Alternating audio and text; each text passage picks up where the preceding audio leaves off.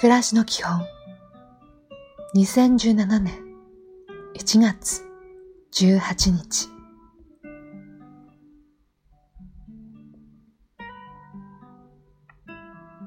おはよう。時には忍耐も大切です。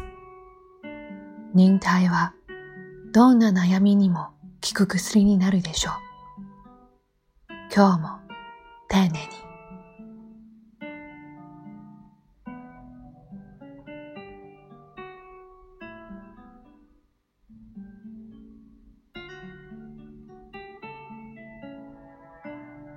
こんにちは。今日の自分がやるべきことを好きになることです。そのための工夫や学びを大切にしましょう。いい一日を。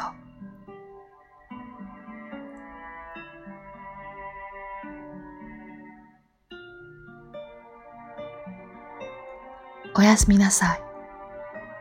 うがい、手洗い、しっかりと睡眠をとる。風邪の予防にこの三つです。忘れないように。今日もお疲れ様でした。